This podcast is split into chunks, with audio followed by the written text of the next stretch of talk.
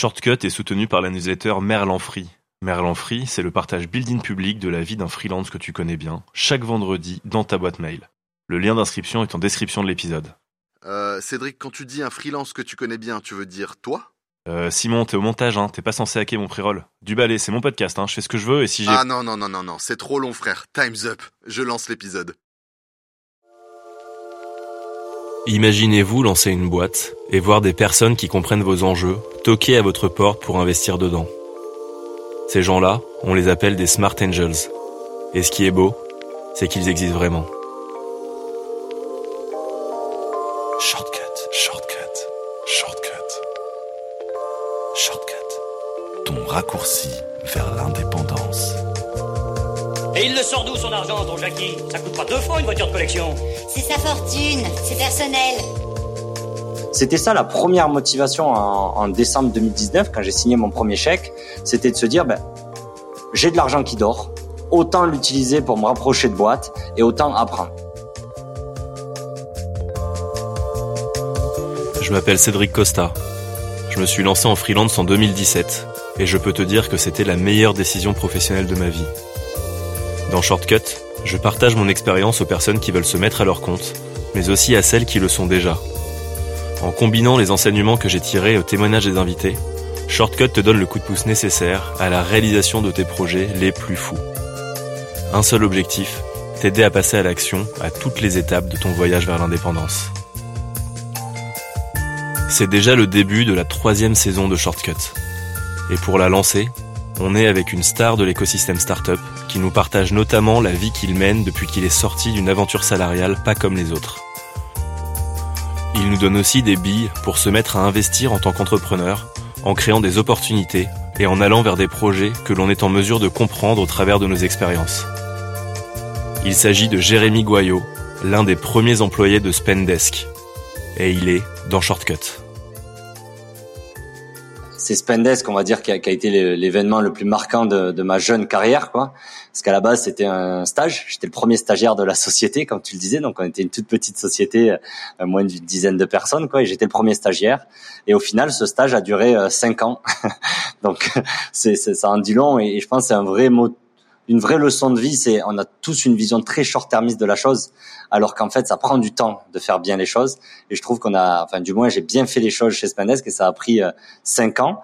Euh, donc j'ai eu diverses positions. La première, ça a été de monter l'équipe Gross. On en reparlera, mais j'ai été, euh, j'ai, j'ai fait pas mal de, de bruit et, et pas mal de bonnes choses et monté une, vraiment une équipe talentueuse autour du, des sujets du Gross, donc vraiment l'acquisition et l'augmentation du, du revenu de la société. Et j'ai eu des envies d'ailleurs. Euh, c'était un rêve de gosse de, de vivre et, et partir aux États-Unis.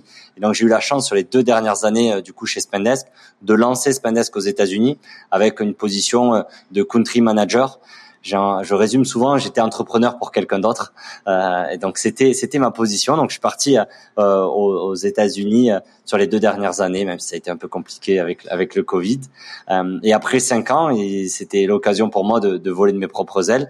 Donc là, je suis en pleine réflexion. Je pense quand vous écoutez ce, ce podcast, où j'ai euh, plusieurs... Euh, on va dire ligne directrice, j'ai plus envie de faire un seul sujet soixante heures par semaine, euh, j'ai envie d'avoir plusieurs différents projets euh, et donc je pense qu'on aura l'occasion de parler de ces différents projets et dont un euh, qui était un vrai objectif de, de deux mille vingt et un du moins, qui était d'investir dans une première start-up euh, et donc j'ai eu la chance d'investir à un peu plus de quinze startups à ce jour.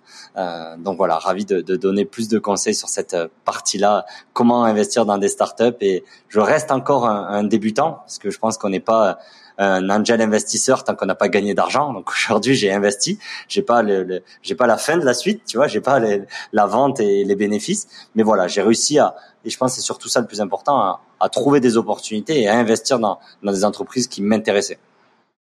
Le premier déclic, c'est j'ai eu la chance de gagner de l'argent en fait, c'est-à-dire que quand on quand on est cadre ou quand on est freelance, on en parlait, que ça soit trésorerie ou j'avais un bon C D I à Paris, tu te retrouves à avoir dix, quinze, vingt mille euros qui dort sur ton compte.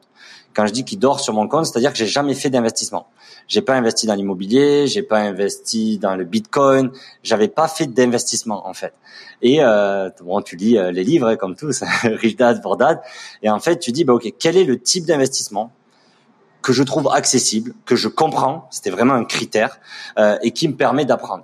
Euh, moi, j'ai pas fait de master, tu vois, j'ai pas fait de, de M B A, et je me suis dit, au final, si j'investis dans des entreprises que j'adore, où je rêverais de travailler, mais j'ai plus envie, enfin, j'ai pas l'opportunité de travailler pour eux, ou j'ai pas l'envie, euh, si j'investis dans ces boîtes-là, je suis sûr que j'apprendrai énormément de choses au travers de ces boîtes-là, euh, et c'est quelque chose aussi où j'arrivais à comprendre. Tu vois, euh, je travaille dans la tech depuis euh, presque cinq six ans aujourd'hui. Je sais reconnaître les boîtes qui vont réussir, enfin pas toutes, mais j'arrive au moins à déceler une boîte où je sais comment ils vont réussir à lever des fonds, je sais pourquoi ils vont pas lever des fonds, euh, je sais comment trouver les premiers clients.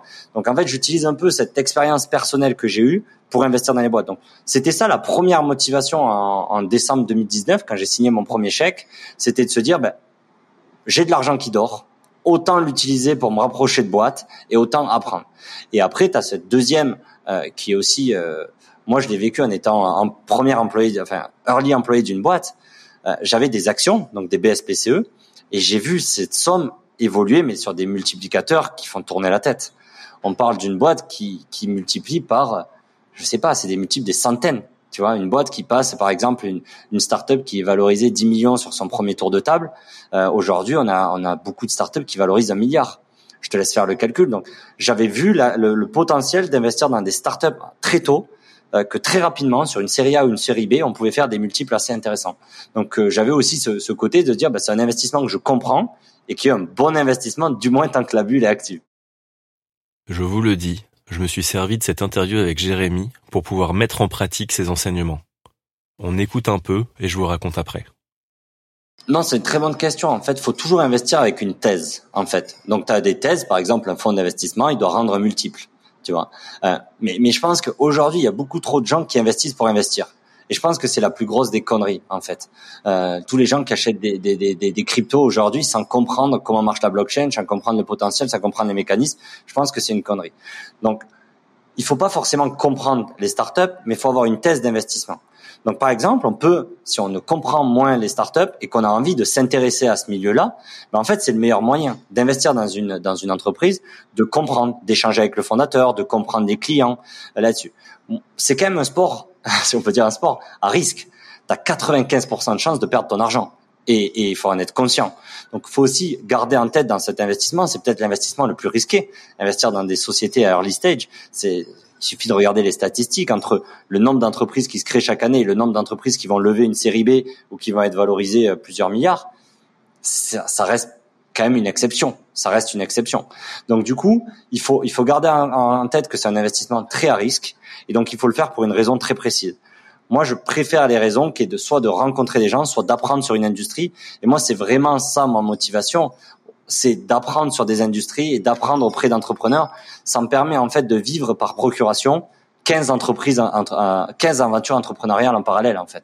Que ça soit, tu vois, on parlera de mon portefeuille, mais ouais, je vis par procuration des entreprises, donc je suis pas employé, mais j'ai l'impression d'être un peu employé, au moins de suivre ce qui se passe, et surtout, je peux soulever le capot à tout moment, appeler la personne sur WhatsApp et lui dire, attends, explique-moi pourquoi t'as vendu à Carrefour. Explique-moi comment t'as fait, pourquoi t'as fait ça, mais pourquoi on va pas dans du B deux C. Tu vois, ça me permet d'avoir ce, cette ouverture sur, sur, sur des entreprises et des business qui m'intéressent. Donc voilà. Donc pour résumer ta question, il faut surtout partir de pourquoi vous le faites, en fait. Et si vous n'avez pas de pourquoi, il y a tellement de types d'investissements, euh, que n'allez pas sur les startups. Mais si vous commencez à vous rapprocher des startups et si c'est pas drivé par ces multiples et ces licornes, je suis sûr que vous avez un sujet qui vous intéresse et creusez ce, cet avis-là et ça sera aussi le meilleur argument pour séduire des boîtes pour investir dedans. C'est hyper intéressant et c'est la, c'est la plus grosse incompréhension aujourd'hui. Les gens pensent que les opportunités arrivent à toi. On pense qu'on va t'envoyer un deck par mail, la super opportunité du moment. T'as juste à dire oui, c'est bon, j'investis, signer le chèque. Honnêtement, et avec de l'expérience et même en connaissant des business angels qui ont fait des centaines d'investissements, les plus belles opportunités, tu les crées, en fait. Et donc, t'as, t'as vraiment raison de le préciser qu'aujourd'hui, la majorité de mes investissements, c'est moi qui ai été les chercher. Euh, t'as différentes manières quand tu vas les chercher. La première, moi, c'est que j'ai toujours accepté de donner trente minutes de mon temps. J'ai un calendrier euh, où je donne trente minutes de mon temps pour discuter et pour aider des gens sur trouver ses premiers clients. C'est souvent ma, ma, mon étiquette que j'ai sur le front, c'est aller chercher ses premiers clients dans le B deux B. Donc, j'ai énormément de gens, en fait, qui viennent me voir, pas pour aller pour que je devienne investisseur, mais pour que je les aide sur trouver de l'acquisition. Donc, en fait, j'ai souvent un peu de flux entrant qui viennent de là-dessus. Et en fait, c'est hyper simple. Quand tu donnes de la valeur pendant vingt-cinq minutes sur un call, ben derrière, de leur dire, mais by the way, les gars, Est-ce que vous êtes pas intéressé? Est-ce que vous levez des fonds prochainement? Je serais vachement intéressé. Donc, la majorité de mon deal flow, ça vient en fait au pay it forward un peu, tu vois. Je vais arrêter les anglicismes après, mais tu vois, je donne mon temps aux gens, trente minutes, sur l'expertise, je crée un peu de réseau là-dessus. Et derrière, ça me met des opportunités où je leur ai montré que j'étais, j'étais smart, je leur ai montré que je pourrais les aider. Donc derrière, quand je pose la question, est-ce que je peux investir chez vous? Ben, j'ai une porte royale. Ça, c'est la première. La deuxième, comme tu le dis, moi, j'ai, dans ma thèse, j'investis majoritairement maintenant dans les pays émergents. C'est, c'est ma prochaine boîte, ça sera dans les pays émergents. Donc, je creuse énormément. J'ai fait mon premier investissement au Mexique. J'ai fait mon deuxième investissement euh, en Colombie, mon troisième en, en, au Sénégal. Donc, c'est les pays qui me fascinent le plus et où j'ai besoin d'apprendre le plus. Ben là, honnêtement, euh, à Paris, dans le sentier, peut-être que Jérémy Goyet a un petit nom sur LinkedIn, tu vois. Mais là-bas, j'arrive, je suis une personne, tu vois. Et, et ils connaissent pas Spendesk, ils connaissent pas Index Venture, euh, ils n'ont pas écouté mes podcasts, tu vois. Donc, faut vraiment aller vers les gens et leur apporter de la valeur. Et donc, moi, c'est toujours quelque chose que je prends. Je contacte pas des gens pour dire j'ai envie d'investir dans ta boîte. Je contacte des gens pour leur dire j'ai envie de comprendre pourquoi tu lances une néobanque au Sénégal. Explique-moi, c'est quoi ton idée? De, derrière, j'ai, j'ai envie de comprendre. J'ai vu que vous étiez partenaire de Uber Eats. Comment tu fais pour être partenaire de Uber Eats après deux mois avoir lancé ta boîte? Euh, et derrière, leur dire, bah, écoutez, moi, voilà ce que j'ai fait en Europe. Voilà ce que j'ai fait aux États-Unis. Voilà. Maintenant, je me suis installé au Mexique. J'adorerais prendre trente ou quarante minutes autour de, euh, discuter avec toi d'un sujet. Et donc, je crée beaucoup d'opportunités, tu vois, qui sont des discussions, en fait. Je crée des rencontres. Et à la suite de ces rencontres, des fois, j'ai envie d'investir, des fois, j'ai pas envie d'investir, des fois, ça se fait, des fois, ça se fait pas. Et on a plein d'anecdotes, je pense qu'on en parlera. Mais, mais voilà, c'est toujours, je crée du lien, je montre qui je suis, je leur explique qui je suis, je leur explique pourquoi j'ai envie de les rencontrer. Et derrière, je leur montre la valeur, mon expertise que j'ai. C'est ça qui est hyper important avec les montants des tickets que j'investis. Les mecs, ils s'en foutent de mon argent. J'investis entre cinq et dix mille euros. Ils s'en foutent de mes cinq et dix mille euros. Ce qu'ils veulent, ils me veulent moi. Ils me veulent moi pour une raison très précise. Et donc, je leur explique quelle est cette raison très précise. Et derrière, on continue les discussions. Parfois, ça prend trois, quatre mois, hein, entre, parce que du coup, j'investis pas dans des boîtes qui lèvent forcément des fonds. Non, tu vois, c'est pas, ils sont pas sur une plateforme de marketplace et j'investis sur la plateforme. Non, c'est des relations qui se créent. Peut-être que ça sera dans trois, quatre mois. Peut-être que ça se fera pas. Peut-être qu'ils m'oublieront. Euh, peut-être qu'ils auront levé avec un gros investisseur et qu'ils voudront pas de moi. Mais voilà, je crée beaucoup de rencontres de boîtes qui m'intéressent, de gens qui m'intéressent. Et à la suite de ces rencontres, ça me donne énormément d'opportunités d'investissement. Ça, c'est le premier truc. Le deuxième, tu as un effet boule de neige. C'est-à-dire que une fois que tu as investi dans une boîte et que tu as apporté de la valeur à cette boîte, cette boîte-là, il te présente à d'autres boîtes. Donc aujourd'hui, j'ai peut-être trente pour cent des boîtes où j'ai investi qui me sont revenues par introduction de mecs avec qui j'avais aidé ou de mecs euh, ou de femmes d'ailleurs qui qui avaient monté une boîte où j'avais investi, où j'avais aidé à recruter le profil gross, tu vois, par exemple. Euh, notamment, tu vois, dans mon portefeuille, les plus, je peux pas dire les plus belles, hein, mais des très belles boîtes que j'ai fait sont sont sont en Angleterre. Euh, J'ai, tu vois, j'ai pas de pied à terre à Londres. J'ai jamais, j'ai jamais trop souvent été à Londres. Pourtant, j'ai fait deux superbes investissements à Londres parce qu'en fait, j'ai réussi à rentrer dans un premier. Le premier m'a introduit un deuxième, et voilà. Et j'ai réussi à rentrer dans deux super deals à Londres en direct dans les boîtes sans aucun réseau euh, londonien. Séduire des boîtes pour investir dedans. On parle souvent de l'inversion des rapports de force entre entreprises et freelance, mais concernant l'investissement, ça paraît totalement contre-intuitif. Si j'ai de l'argent à donner, on devrait forcément le prendre. Et si je dis que j'en ai, on devrait forcément me contacter. Eh ben non. Comme pour séduire les meilleurs freelances, il faut se lancer dans une petite danse du ventre des familles pour convaincre les boss de boîtes prometteuses de nous laisser participer à l'aventure. Honnêtement, la formule que j'ai, elle est imbattable. Tu vois, aujourd'hui, j'arrive à rentrer dans les plus belles boîtes. Et quand on dit plus belle boîte, le dernier batch de Y Combinator, donc tu vois, un, un incubateur à San Francisco qui est hyper réputé, j'ai fait quatre investissements dans le dernier batch. Alors que je suis personne, je suis pas un fonds d'investissement, j'ai, j'ai, j'ai un peu moins de cinq mille euros, tu vois, à investir. J'ai fait quatre investissements à Y Combinator. Euh, derrière, je suis rentré, mes quatre premiers investissements, il y avait Index Venture et Accel Venture, euh, qui sont des plus gros fonds d'investissement européens. Je suis rentré sur des tours où il y avait Accel et Index.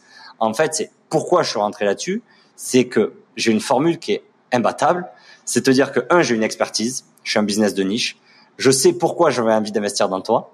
Trois, je t'apporte une expertise soit sur l'acquisition, soit sur le recrutement. Quatre, je te signe un chèque. Autant te dire là-dessus. Après, faut vachement faire attention, c'est je travaille pas pour toi, je suis pas freelance et on parlera peut-être plus tard. Je, je j'ai une offre qui est très claire, je suis hyper agressif. Par contre, je travaille pas pour toi, je t'apporte de la valeur. Et c'est ça qui est intéressant. Mais oui, du coup, j'ai une offre ultra compétitive et, et c'est la chance de cet écosystème pour tous les fondateurs d'entreprises. C'est en fait, aujourd'hui, lever des fonds, c'est assez simple. Encore une fois, assez simple.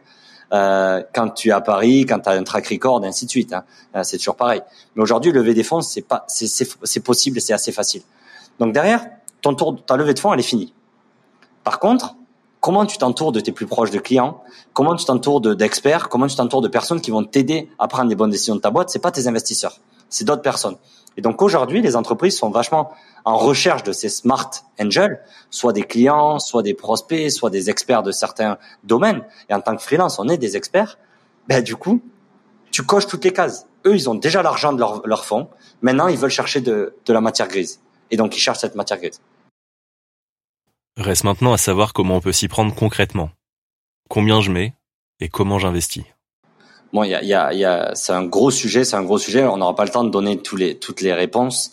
Euh, si je parle de mon cas, j'investis la majorité en perso pour l'instant. Donc, en tant que personne, c'est Jérémy Goyet depuis son compte courant qui investit dans les sociétés.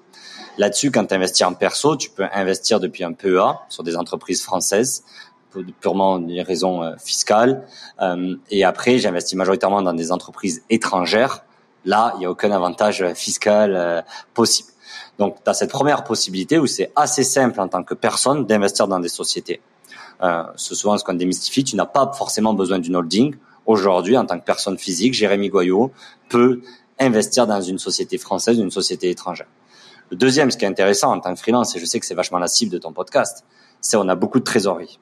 Donc, qu'est-ce qu'on peut faire de cette trésorerie où, au final, euh, investir dans ses clients, investir dans des entreprises qui nous font, ça peut rentrer en compte. Donc, je suis pas encore un expert là-dessus. C'est-à-dire que j'ai pas eu de contrôle fiscal avec mon montage. Mais, mais, mais peut-être, peut-être quand on s'écoute, peut-être. Mais ce que je veux dire, c'est que c'est possible aujourd'hui, de par une société, d'investir. Comme certains le font dans l'immobilier, euh, ce qui est vachement important, c'est les statuts de votre société. Donc, il n'y a pas forcément besoin de monter une holding, euh, contrairement à l'immobilier. Aujourd'hui, dans les statuts de votre société, donc moi, par exemple, j'ai une S A S U, euh, j'ai une S A S U, et donc dans les dans les statuts, j'ai été hyper large avec mon expert comptable pour que je puisse faire du conseil, vendre un software, euh, faire faire aussi de de l'investissement dans dans dans des sociétés. Donc, vraiment, à regarder et en discuter avec votre comptable, qui sera beaucoup plus pertinent que moi, de lui demander si c'est possible aujourd'hui d'investir dans des entreprises non cotées.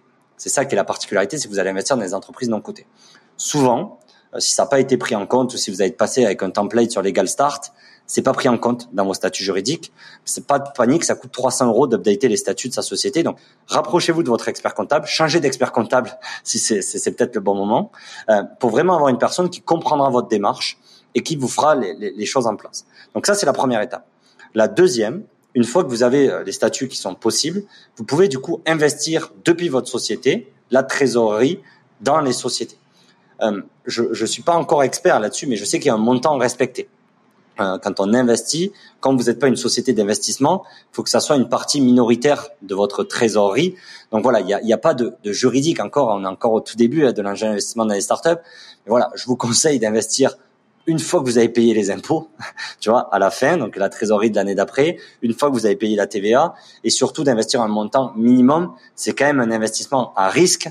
Donc, ne, ne faites pas cette connerie de se dire, je vais réduire mon montant d'imposition et je vais tout investir dans des startups. Un, c'est faux, euh, et deux, c'est pas la bonne approche. Donc, une fois que éventuellement vous avez payé votre I S euh, sur les sociétés euh, là-dessus à vos différents seuils, là, vous, c'est votre argent, c'est la trésorerie de votre entreprise, vous êtes tout en règle. Vous pouvez en faire ce que vous voulez, donc investissez dans des sociétés. Euh, donc voilà. Et derrière, en fait, quand vous allez investir dans les sociétés, ça va pas être du coup Cédric ou Jérémy, ça va être le nom de votre société qui va détenir les parts là-dessus. Euh, comme on en discutait, j'ai pas encore le retour d'expérience sur la fiscalité. Qu'est-ce qui se passe à la fin, en fait ?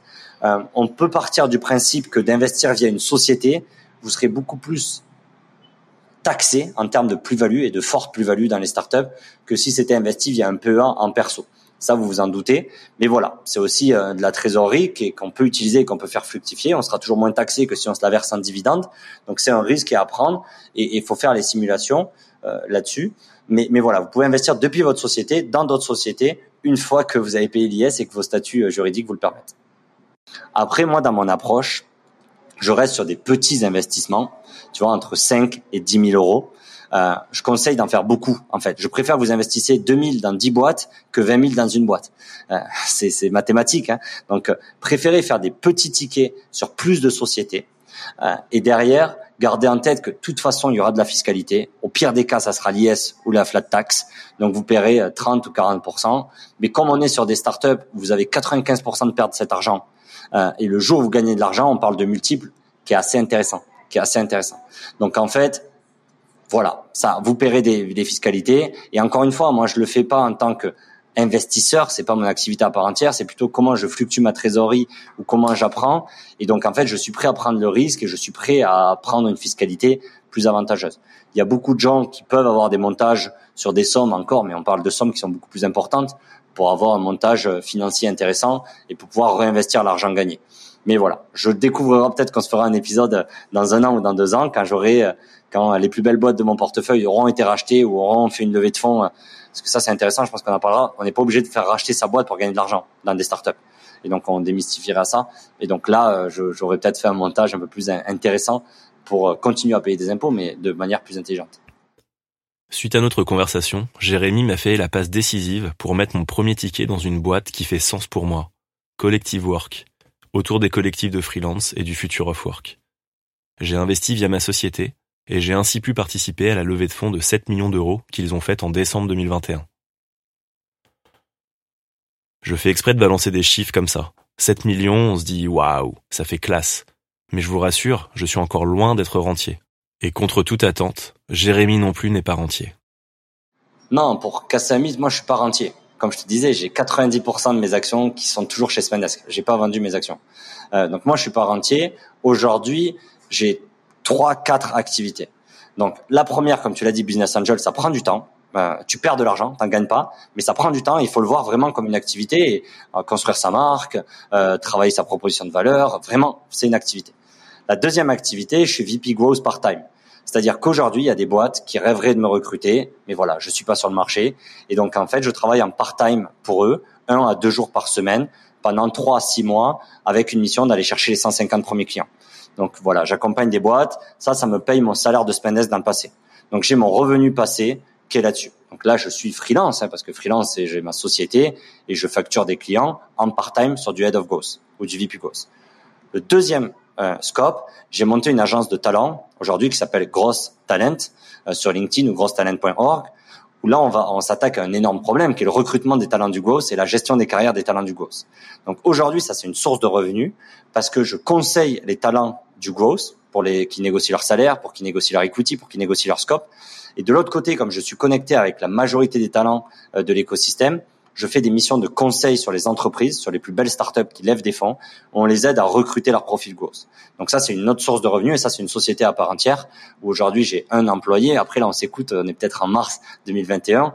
Je pense que Gross Talent a fait beaucoup plus de bruit et qu'on est beaucoup plus gros. Mais voilà, c'est une deuxième société. Et la troisième partie de mon temps, qui est j'ai fait un stage qui a duré cinq ans, tu vois, pour la métaphore. J'ai envie de monter une boîte, ça va prendre quinze ans. Je pense que ça va me prendre quinze ou vingt ans de monter ma prochaine boîte. Quand je dis une boîte, c'est une, c'est, c'est, j'ai déjà une boîte en fait, hein. Mais, mais c'est une, une, une start-up, tu vois, une entreprise digitale avec une forte croissance. Et donc ça, ça sera dans les pays émergents. Et donc j'explore les pays, je voyage de pays en pays, j'interview. Et donc ça, ça me prend la majorité de mon temps, c'est de découvrir des industries, de rencontrer des gens et trouver ce, ce problème qui va, qui va me, qui va m'obliger à passer les quinze ans de ma vie pour le résoudre. Donc voilà mes différentes activités. Et donc mon revenu vient du freelance et de ma société de talent. Le mythe est cassé. Jérémy n'est pas Largo Winch. C'est juste un hyper-freelance d'un nouveau genre. Il met son expertise au service de boîtes qui le passionnent. Il apprend sur le chemin, il explore le monde pour aller à la rencontre de futures pépites. Et quand il en trouve une, il ne propose pas de faire un épisode de podcast, mais de mettre un ticket dedans. Et c'est bougrement efficace. La preuve, voici un tour d'horizon de son portfolio. Donc ouais, j'en suis à quinze investissements en novembre deux mille vingt et un. Euh, si à un moment vous écoutez cet épisode, allez sur mon profil LinkedIn, vous avez tout le détail euh, de ces investissements et je vais essayer de mieux documenter. Euh, je commit avant, normalement vous avez la raison de pourquoi j'ai investi dans, dans ces boîtes-là. Ce qui est intéressant, euh, c'est que j'ai deux types d'investissements. Euh, soit j'investis tout seul, donc en perso, je vais, ou via ma société maintenant, je vais investir dans les sociétés, soit ce qu'on fait avec un groupe de potes, on investit à plusieurs dans les sociétés. Et ça, c'est assez intéressant. C'est assez intéressant, surtout au début quand on n'avait pas beaucoup d'argent. Euh, donc aujourd'hui, on a deux types d'investissements, soit j'investis en perso, soit j'investis avec le club. Euh, et, et, et voilà. Sur les quinze investissements que j'ai faits, j'ai majoritairement des produits que j'utilisais, en fait. Donc, j'étais l'un des premiers utilisateurs des produits. Euh, je vends, j'ai des boîtes françaises, des boîtes des pays émergents et des boîtes U K. La majorité, quatre-vingt-dix pour cent de mes investissements, j'ai investi dans un tour en seed, donc un premier tour de table, et il y avait un investisseur en lead aujourd'hui. Euh, donc après, il y a pas mal de questions, je peux donner les noms, tu vois, je pense que les boîtes qui ont le plus relevé depuis que j'ai investi, euh, c'est Swan point i o. Donc c'est une, une A P I bancaire qui permet à n'importe qui de rajouter euh, une banque à son produit en software. Donc, par exemple, PayFit peut utiliser Swan derrière pour avoir une banque PayFit. Donc c'est une, une boîte qui est fascinante avec un serial entrepreneur. Ils ont levé déjà deux fois depuis que moi je suis investisseur. Donc théoriquement, sur le papier, c'est mon plus bel investissement parce que ça a été euh, déjà la valeur a été multipliée par par. J'ai pas le droit de parler des montants, mais parce que c'est pas ma boîte, ça serait ma boîte, j'en parlerai. Mais mais voilà, ça a été multiplié. Euh, j'ai fait un investissement d'une très belle boîte qui s'appelle causal point app. Euh, donc c'est un spreadsheet pour les équipes financières. Euh, ils ont fait Y Combinator, ils ont levé avec Accel un énorme tour de table. Donc j'ai investi dans Attio, qui a, qui a levé avec un top V C allemand qui s'appelle Point Nine. Euh, j'ai investi dans beaucoup de boîtes de Y C. Et je pense que j'ai ma première licorne, euh, et au moment de cet épisode, ça y sera, c'est iTouch, euh, donc iTouch point i o, euh, qui a été lancé par des anciens de Segment, et, et je, il y a un potentiel dans les dix-huit prochains mois que ça s'énerve autour d'eux, euh, parce que la space est en train de devenir très chaude, et qu'ils soient valorisés à plus d'un milliard très prochainement, et ça risque d'être ma première exit. ça risque d'être ma première exit. Je leur souhaite tout le meilleur, mais c'est assez énorme cette histoire. J'étais le premier utilisateur du coup d'iTouch avec Spendesk, et j'ai proposé d'investir dedans. Euh, et par exemple, j'ai mis cinq mille euros, tu vois, dans iTouch. Donc euh, c'est mon plus petit euh, ticket et mon plus gros ticket. Je pense que mes plus gros tickets c'est c'est dix mille, euh, c'est douze mille dollars, dix mille euros, tu vois. Et mon plus petit, c'est, c'est deux mille. Mon plus petit ticket, c'est deux mille. Problème de trésorerie à un moment, deux mille. Je voulais en faire dix minimum. Je voulais en faire dix, donc j'avais prévisionné de faire dix investissements parce que je me dis qu'il y a quatre-vingt-dix pour cent de chances qu'il y ait une boîte qui... Enfin, t'as, t'as quatre-vingt-dix pour cent des boîtes qui meurent. Donc, si j'en fais dix, j'ai une forte chance qu'il y en ait une qui réussisse. Donc, c'était ça ma stratégie. Euh, j'ai fait la des bêtises de mon premier investissement de mettre beaucoup trop que ce que je pouvais à cette époque-là. Bon, j'ai eu la chance, c'était Swan point i o, euh, mais j'y croyais énormément. Et après, j'ai essayé de plutôt lisser et de faire des hypothèses, de dire, OK, ben, cette boîte, j'y, j'y crois, j'y crois un peu moins, donc je vais mettre cinq mille. Euh, cette boîte, la valorisation est trop chère. Euh, mais voilà, parce que tu as ce sujet aussi, parce que quand tu investis dans une boîte, il y a une valorisation. Donc, aujourd'hui, j'ai mis des tickets, des petits tickets dans des boîtes, pas parce que je croyais pas à la boîte, c'est que c'était trop cher en fait. Tu vois, c'est c'est comme tu vas acheter un magnifique gâteau, ben tu peux t'acheter que le, le une personne. Donc euh, c'était ça. Donc, donc faites, faites attention aussi à garder en tête de en fonction de la valorisation de la, de la société, c'est quelque chose que les gens vont vous donner quand vous investissez dans une boîte, ils sont obligés de vous donner une valorisation. Et donc faites attention à cette valorisation là, essayez de faire vos recherches pour savoir mais OK, mais c'est quoi le potentiel ? Est-ce que quelqu'un peut racheter cette boîte ? Est-ce qu'un investisseur peut la faire ? Et moi, j'investis que dans des boîtes où je peux faire fois dix. Et donc, du coup, euh, si je peux vraiment faire fois dix, je mets le maximum. Si je peux pas faire fois dix, j'essaye de mettre le minimum. On a des billes pour démarrer, mais pour aller plus loin, essayons de comprendre ce qu'il se passe quand une boîte fonctionne bien. Comment on en sort pour toucher des sous, ce fameux exit. Chaque fois qu'une société lève des fonds, donc moi, comme j'arrive au tout début, chaque fois qu'une société va lever des fonds, euh, le nouvel investisseur va proposer de racheter les anciens investisseurs, pour des questions de payer moins cher, de discount, de, de, de dilution, cap table, voilà, des termes un peu plus financiers. Mais, mais donc, du coup, ce qui se passe, si par exemple, moi, j'ai investi dans le site, quelqu'un investit dans la série A, ben, dans la série A, le nouvel investisseur va proposer de, de racheter les anciens pour un peu prendre plus de place. Ce qui est intéressant, c'est pour le fondateur, du coup, ça lui permet de, lui, de pas se diluer. C'est-à-dire que le fondateur va pas perdre des pourcentages, il va utiliser ses business angels pour donner des pourcentages à l'investisseur. Donc, moi, j'ai reçu Euh, sur sur mes premiers investissements où j'avais déjà fait fois quatre, fois huit sur certains en six mois en fait parce qu'ils avaient relevé des fonds.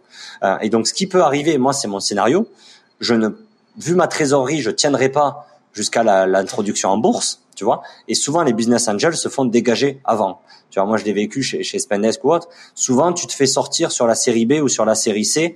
Pourquoi ? On essaye d'avoir une une table cable, donc je sais pas la enfin euh, un pacte d'actionnaires le plus, le plus clean possible, en fait, le plus propre possible. Et donc, tous les petits mecs comme I cinq, deux, dix, mille, on les sort pour faire un, une seule entité. Donc voilà, ce qui peut se passer, et ce que je me souhaite, hein, c'est que sur une série B, donc un troisième tour de financement ou une série C, ben, j'ai fait un multiple de fois vingt, fois vingt-cinq, ça sera le multiple, hein, si ça arrive. Et donc là, je sortirai pour pouvoir réinvestir dans vingt boîtes, du coup. J'ai demandé à Jérémy si une alternative au ticket d'entrée dans une boîte ne pouvait pas être de travailler contre des parts. Je l'ai fait pour une mission en Gross for Equity. J'étais C M O externalisé d'une boîte et j'étais rémunéré à moitié en argent, à moitié en parts. Ce n'était pas horrible, pas génial non plus, mais en tout cas, j'aurais aimé avoir eu ces infos avant. Je comprends ton point. Euh, moi, je l'ai déjà fait. J'ai accepté une fois et je le referai pas. Donc, c'est-à-dire que j'ai accepté, on m'a proposé d'investir dans une boîte et au lieu de mettre du cash, on m'a demandé de recruter le profil growth pour eux ou de les accompagner sur des sujets. Euh, je trouve que c'est très difficile à gérer parce qu'en fait, sur quel échelon tu te bases, en fait. Quand t'es freelance, t'as un T J M, en fait. Donc, c'est-à-dire, si tu me payes mille euros, tu travailles avec moi cette demi-journée, tu vois. C'est très clair, en fait, de mon temps, il y a un contrat là-dessus. Quand t'achètes des actions dans une boîte, ok, t'as un montant, mais sur quand il s'expire, ce temps? Est-ce que c'est une heure par semaine? Est-ce que c'est deux jours de collaboration? Donc moi, j'ai tendance à dire, et surtout, c'est une erreur que font beaucoup de freelances, faites attention à prendre de l'equity dans des boîtes plutôt que du cash, parce que c'est difficile de mettre un contrat, de faire une équation, en fait, et de dire là-dessus. Moi, ce que je vous propose, c'est de facturer la boîte et derrière, de réinvestir dans la boîte. Moi, honnêtement, si la boîte, j'y crois, je suis prêt à mettre mes dix mille euros dans cette boîte. Parce que j'y crois, en fait. Euh, et donc, derrière, vous faire peut-être un discount quand vous travaillez avec eux. Mais faites attention à là-dessus. Parce que souvent, le cas de figure, c'est souvent des boîtes qui n'ont pas de cash aujourd'hui pour vous rémunérer, qui ont un risque qui est énorme, en fait, de pas se faire financer ou de jamais euh, valoir de l'argent, et qui vous payent pas ce, forcément ce risque-là. C'est-à-dire qu'elles vont vous payer peut-être le même prix que vous aurez en, en freelance, en fait, sauf qu'il y a un risque de quatre-vingt-dix-neuf pour cent que vous ayez jamais pour votre argent, en fait. Donc, quand vous facturez aujourd'hui sur de l'equity et sur du temps, prenez en compte ce risque-là, et si la personne n'a pas l'argent pour vous le payer, derrière, soyez très agressif sur ce risque-là. Un format qui pourrait être intéressant, intermédiaire, qui pourrait être de facturer et de récupérer l'argent une fois que la société a levé des fonds. Il y a beaucoup de gens qui font ça. Donc, c'est de se dire, OK, une boîte n'a pas l'argent aujourd'hui. Elle a besoin d'un nouveau site Internet. Vous aimez le projet, vous voulez soutenir. Ils vous donnent un peu d'equity. Et derrière, vous facturez la boîte de quinze, vingt mille euros qui vous payeront le jour où ils ont levé des fonds.